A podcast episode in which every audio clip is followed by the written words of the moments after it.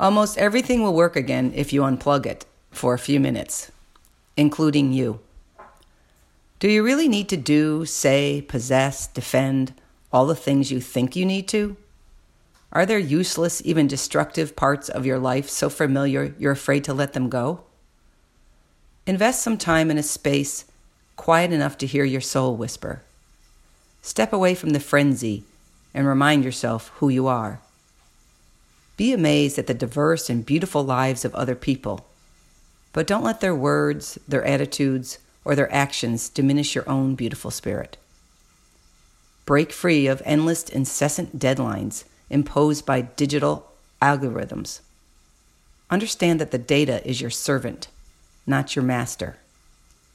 If you are feeling overwhelmed by the unending barrage of information and demands, it is good to turn off your phone, to be out of touch with the world, and in touch with the miracle that is your life. Be willing to unplug.